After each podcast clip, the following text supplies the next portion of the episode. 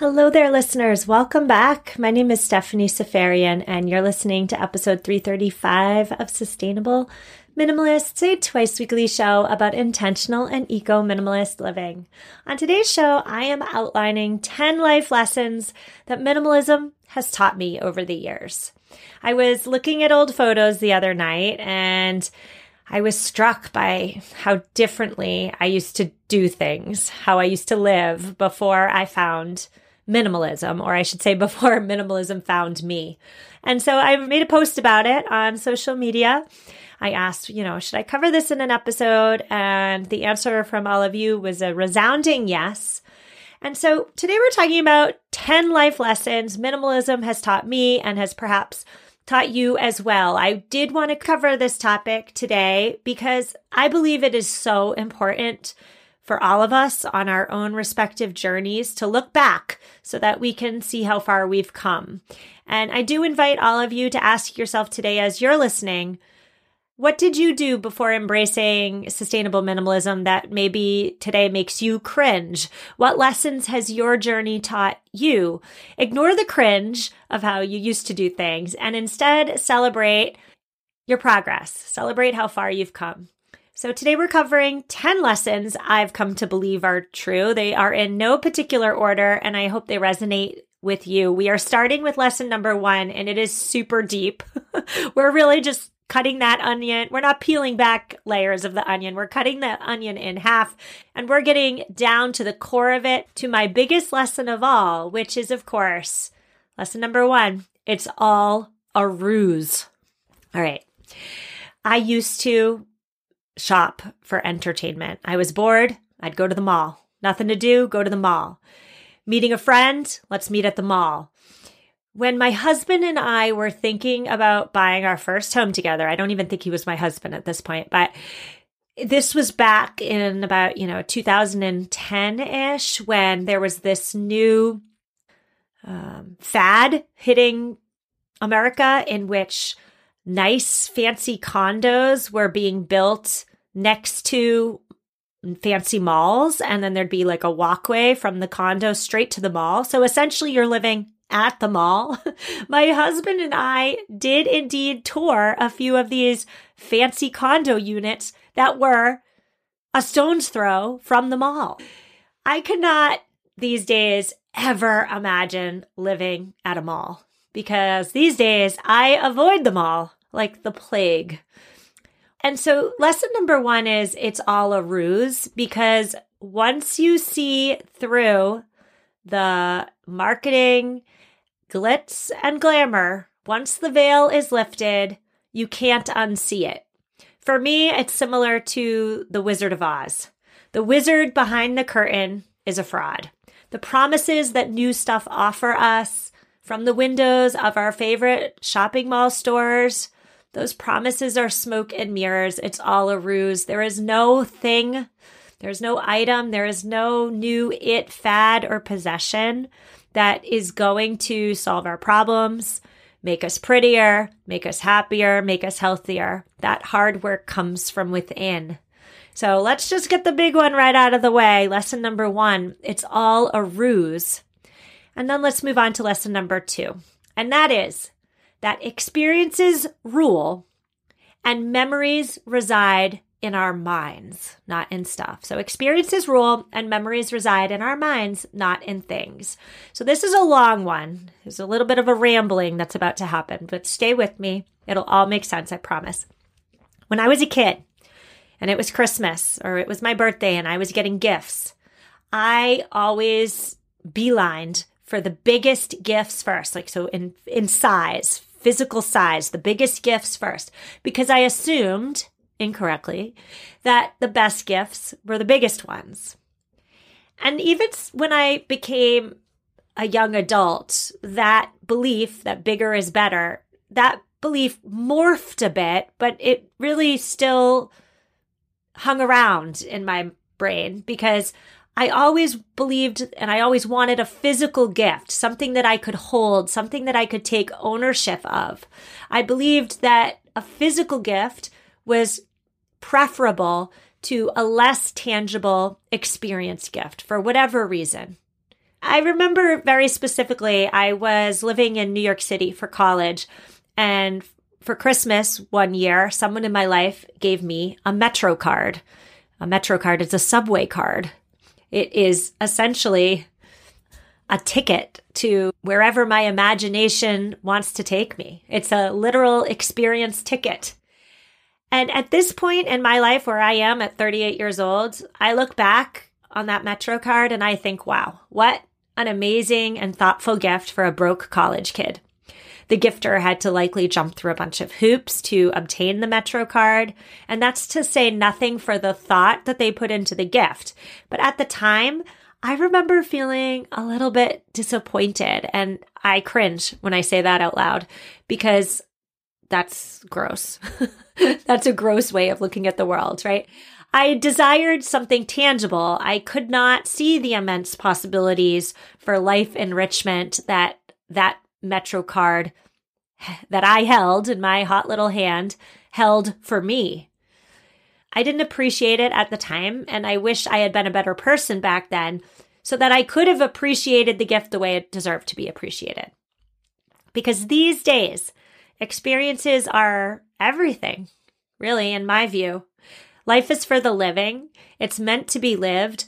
Life is not about amassing trinkets and overflowing your house. My grandmother used to say this perfectly. She used to say, quote, "You can't take it with you," which is a little bit morbid, but it essentially means that you're going to die. We're all going to die. And the stuff is not going to matter. We can't take it with us. I always think about that. I have no idea how long I'm going to be on this earth, but you can best believe I'm going to make the most out of my days by living my best life. And Holly on Facebook said this makes sense to her. She used to think that spending money on things that weren't physical items was a waste. She wouldn't want to spend money to go on a vacation or travel because she'd have nothing to show for it. Now looking back, Holly says even just having those thoughts makes her cringe. And now the only gifts she wants are experience gifts. She feels like she's led a very small life and she feels like she's missed out on a lot because of her old way of thinking. And so bringing this back around to lesson number 2, which is experiences rule and memories reside in our minds, it's important to remember that the memories from our experiences do not reside in things. They don't reside in souvenirs or trinkets. I talk a lot about my teapot collection on the show, and really quick, I'm going to talk about it one more time for new listeners.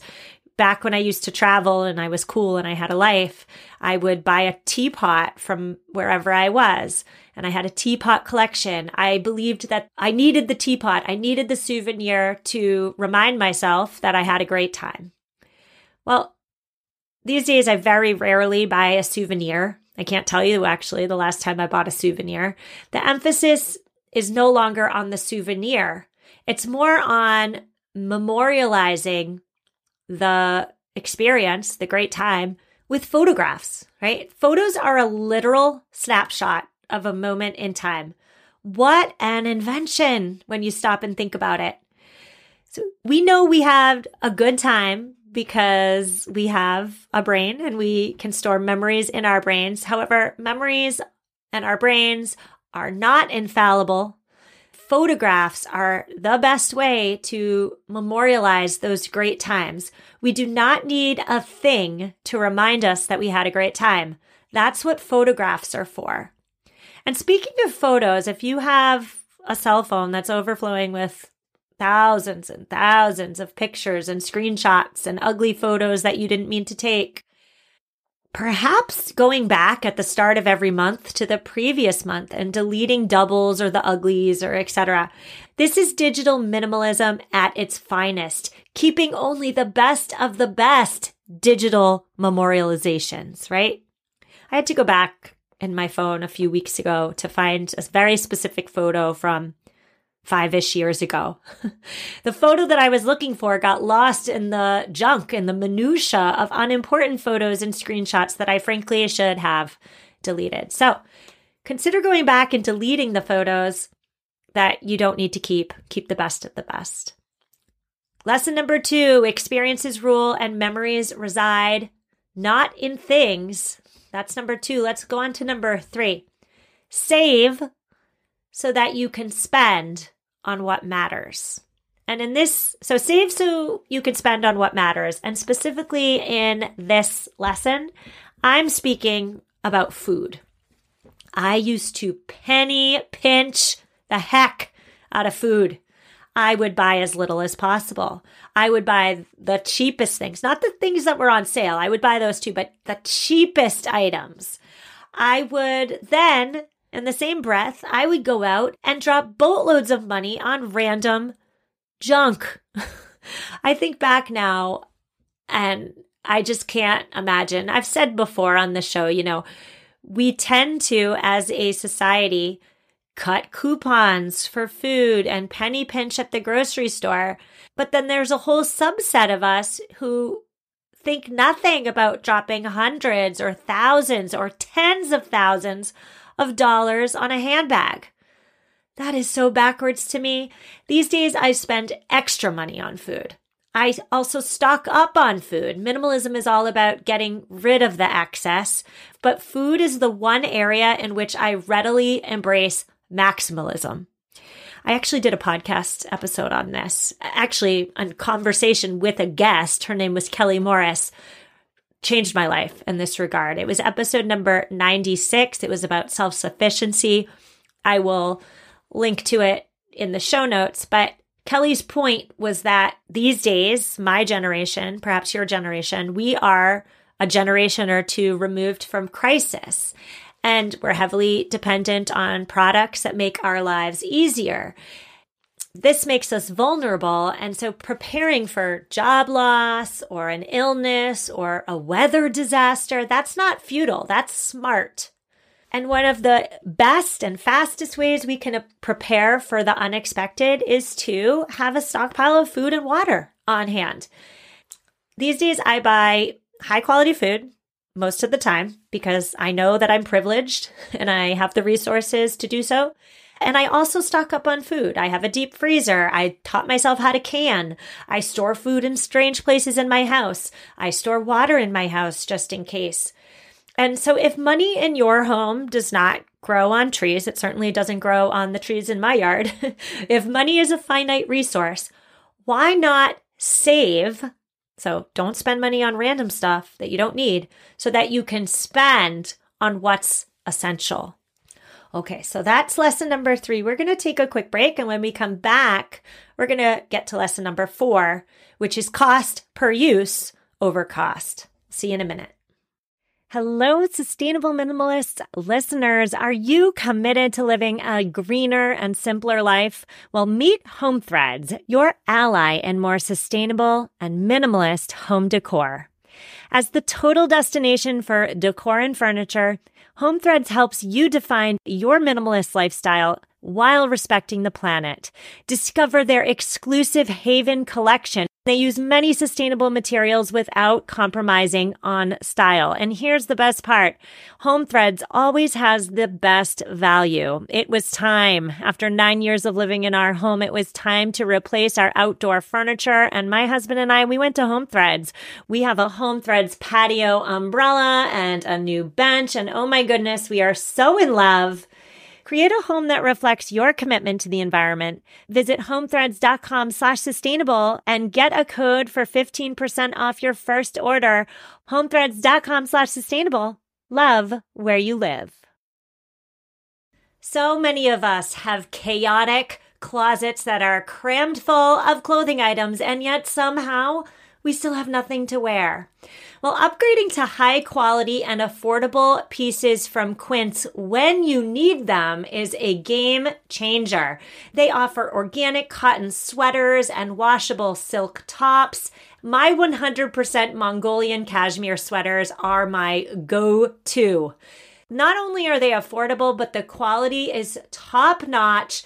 they wear better than the cashmere sweaters that are double their price. Indulge in affordable luxury. Go to quince.com/sustainable podcast for free shipping on your order and 365-day returns. QUINCE.com/sustainable podcast to get free shipping and 365-day returns. One more time, quince.com/sustainable podcast. And we're back. On today's show, we're discussing life lessons minimalism has given me. Lesson number 1, just to recap, was it's all a ruse. Lesson number 2, memories reside in our minds and photos, not in things. And lesson number 3 was save so you can spend on what matters. We're on to lesson 4, which is cost per use over price tag sticker. Now, I know the privilege problem comes into play here in a major way. For some of us, cost is the only consideration that matters because finances are tight. I get it. But for me and my stage of life, and while I must certainly consider cost, it is not my number one consideration. Sometimes it's not even in the top 3 considerations, to be honest. Materials matter. So what the thing is made of matters. Quality matters. Supporting a business that has sustainability ingrained in its mission matters. Voting with my dollars matters. The afterlife considerations of the product matters. And so when it comes to cost, I would argue that cost per use matters so much more than the price tag alone. In my book, I have a book, it's called Sustainable Minimalism. I use the wool sweater example, and I'm going to use that again just because I think it's a really good example. You could buy a synthetic plastic sweater. Synthetic means plastic sweater for $25. It doesn't keep you all that warm because synthetics traditionally are not great insulators. So you pay $25 for this sweater. Let's just say 5 times total, because then it starts to pill after a wear and it doesn't serve its utility of keeping you warm. So you wear it 5 times. $25 sweater, 25 divided by 5. The cost per use is $5. Let's compare that synthetic sweater with a wool sweater. Well, of course, the wool sweater is warmer, right? The wool sweater is made from natural materials. Wool is a natural insulator.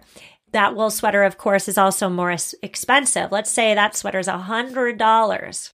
But because wool is a natural insulator, it actually does its job. It serves its utility of keeping you warm. It also lasts so much longer, right? So let's say you wear that sweater 50 times. Holy moly, 50 times. $100 divided by 50 wears. Cost per use of that sweater is $2. So the synthetic sweater has a price tag of $25. Sounds cheaper, but if you're only going to get 5 wears out of it and the cost per use is $5, that's more expensive than the wool sweater that had a higher sticker price, but you're using it more, you're getting more use out of it because that cost per use for the wool sweater only came to $2. So next time you're at a store or next time you're shopping online, I suggest you get out your calculator and you figure out an item's cost per use. We all have a calculator in our pockets these days, don't we? Thanks, smartphones. Get out your calculator, find the sticker price, and if there's like shipping and taxes included, add those as well. And then estimate how often you're going to use or wear the item. There's your cost per use. So sticker price plus any taxes, fees, delivery, shipping stuff, that price divided by how often you estimate using or wearing the item. That's your cost per use. You're going to get a number. Then ask yourself, is the purchase worth it now? Dun, dun, dun. Let me know. So cost per use over price tag sticker if you can afford it, if you've got privilege. We're on to lesson number 5, which is a personal one. And that is buying new as a last resort makes me happy. It leads to happiness. Buying new used to be my first resort, right? Our culture tends to tell us. No, it doesn't tend to tell us. It tells us. It teaches us. It grooms us is the best way to say this. Our culture grooms us to believe that buying new should be our first and only resort. I never questioned this up until I was age 30, to be completely honest. I bought whatever I could afford.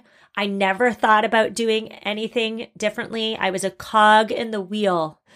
I would buy books instead of requesting them from the library. If I was going on a trip and I had a flight, I never, went to the library first and got a book. I just knew that I would go to Hudson News at the airport and pick up something that looked good, right? I would, again, go to the mall. I would buy new clothes so that I could, impress people and make myself feel good about myself, I guess. If I need something these days, my first stop is my local Buy Nothing group without fail. Don't pass go. Don't collect $200. Buy Nothing group first. And then if I can't find it there, I'm asking to borrow what I'm looking for from my tribe. I'm looking to reuse something I already have. You know the deal. We talk about it all the time on these shows. Buying new as a last resort is an environmentally friendly practice, of course, but it can also be profoundly satisfying on a personal level. You all write to me about this all the time. Living in a way that's aligned with your values reduces anxiety, reduces shame, gives you a sense of efficacy. It makes you feel as though you're making a difference. It keeps your home clutter-free. It reduces your mental load. It makes you feel proud of yourself, makes you feel inventive almost. So there is personal gains to be had when you jump off the bandwagon of buying new, and you make buying new your last resort. That's lesson number 5.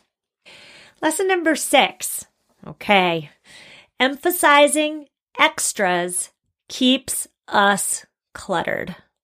What does this mean? This is a mindset that I definitely grew up with in my household. We would sometimes go to the dollar store and stock up on cheap items that we already had. Just in case something broke, we would have extras on hand. A nameless listener wrote in on Instagram and said that she used to buy 8 to 10 sippy cups and water bottles so that she always had extras on hand. She never wanted to be without, because being without something can be scary, right? There's a major difference, though, between being prepared and being over-prepared. There's a major difference between having enough with some wiggle room in case something breaks and having too much. It's a line in the sand, and the location of the line is different for each and every one of us. But I do believe it is important to remember when deciding where your line falls that we live in a world in which you can get whatever you need in 2 days or less, for better or for worse. So do we need to keep extras on hand, which often keeps us cluttered, if we can get what we need in a dire emergency in 2 days at the maximum, right? If you need something immediately, you can go to the store and get it. But at the maximum, if you don't want to leave your house in 2 days, do we really need to keep an exorbitant amount of extras on hand in 2023. Something to think about. We're moving on to lesson number 7, which is that sometimes you cannot recoup worth. So many of us hold on to items for way too long because we want to get back what we paid, or we want to recoup at least part of an item's financial worth. This mindset leads to overflowing basements and attics and garages, because sometimes, perhaps even oftentimes, it's impossible to recoup worth. The reason why it's impossible to recoup worth is because goods are way too abundant in 2023. It's supply and demand personified.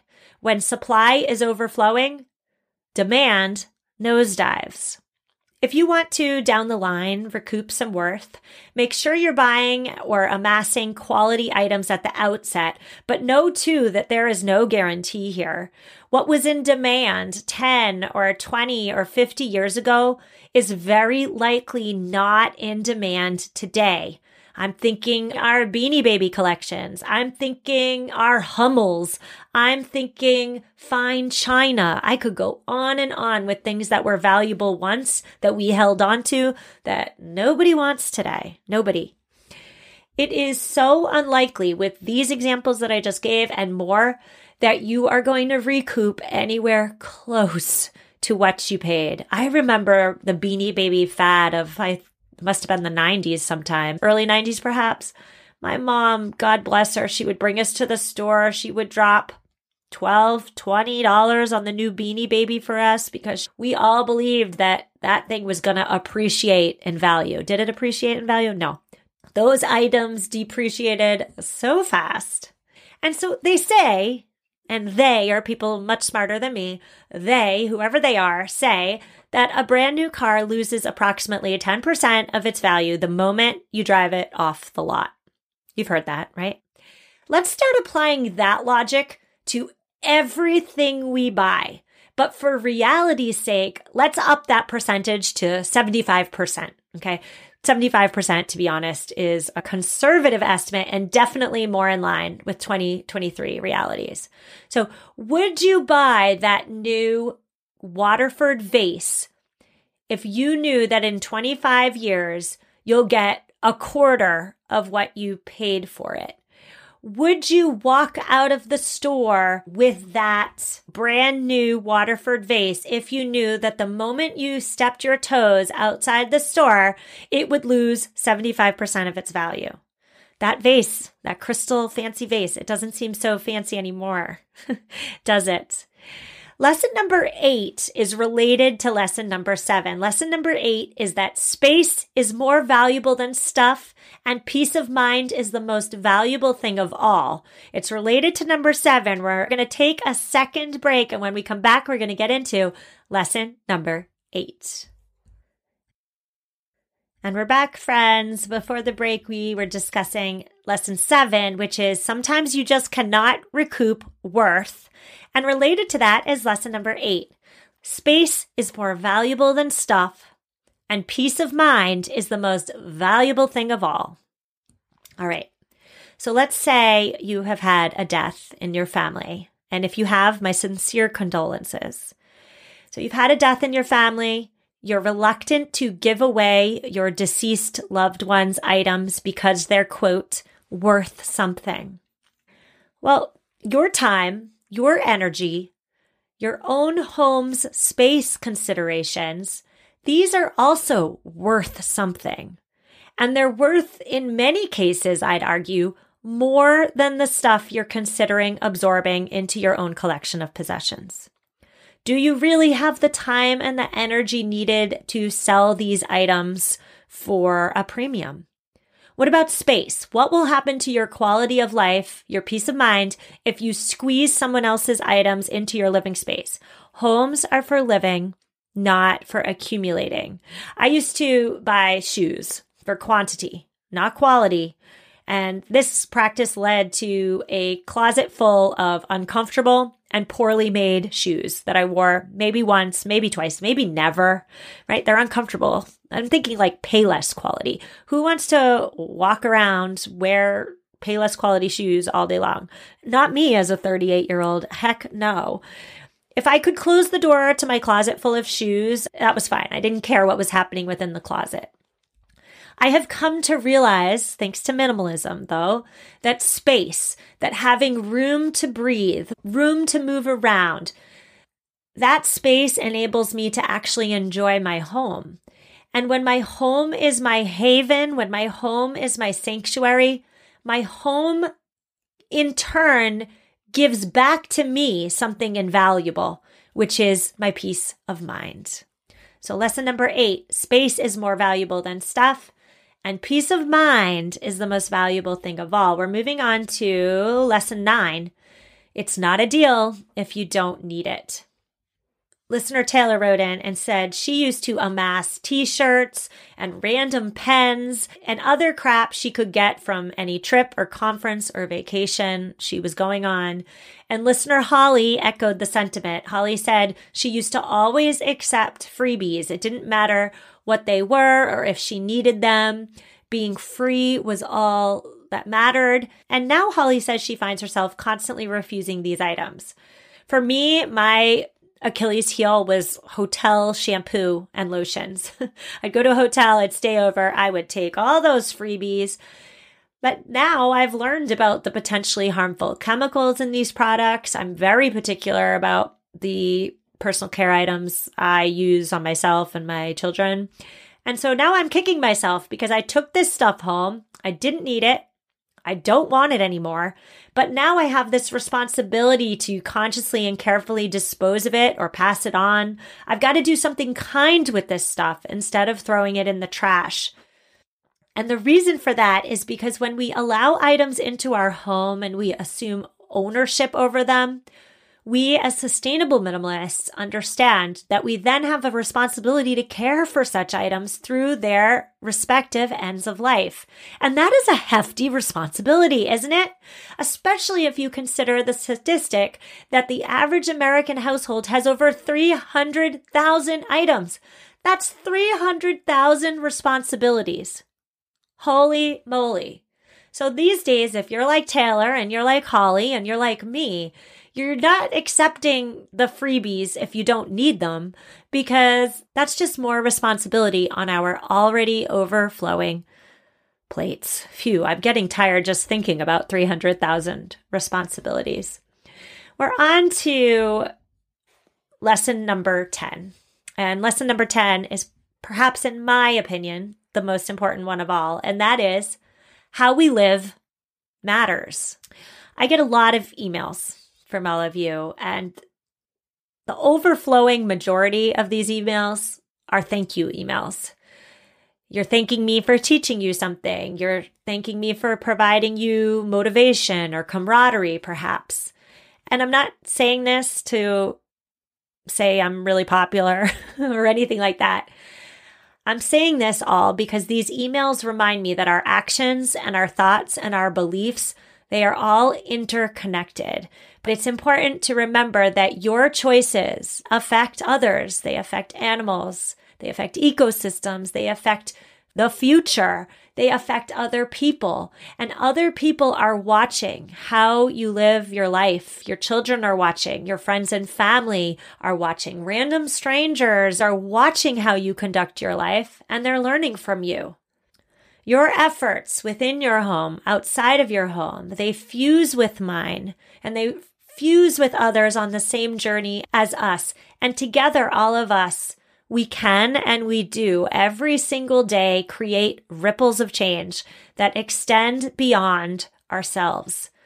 It's impossible, unfortunately, to quantify this collective influence, but we do have to, at the end of the day, just trust that we are indeed making a difference. I continue to believe, I've been doing this for almost 5 years now. I believe that sustainable minimalism provides renewed hope for my children and your children, and that's why I continue to do this every single week. I so hope this episode gave you renewed hope and vigor on your own sustainable minimalist journey. There's no final word today because I feel like this whole episode was a final word. I will say that on Tuesday, we are discussing, get excited, we're discussing algae, microalgae, macroalgae, everything in between. Algae is the next big thing in sustainability circles, but is it worth the hype? We're doing a Defend the Eco Trend as it relates to algae on Tuesday. I will see you then. Reach out if you need me. Say hello. Say you're mad at me. Tell me something random, something good that's going on in your life. Reach out. The way to do that's in the show notes, mamaminimalist.com/335. See you Tuesday, and take care.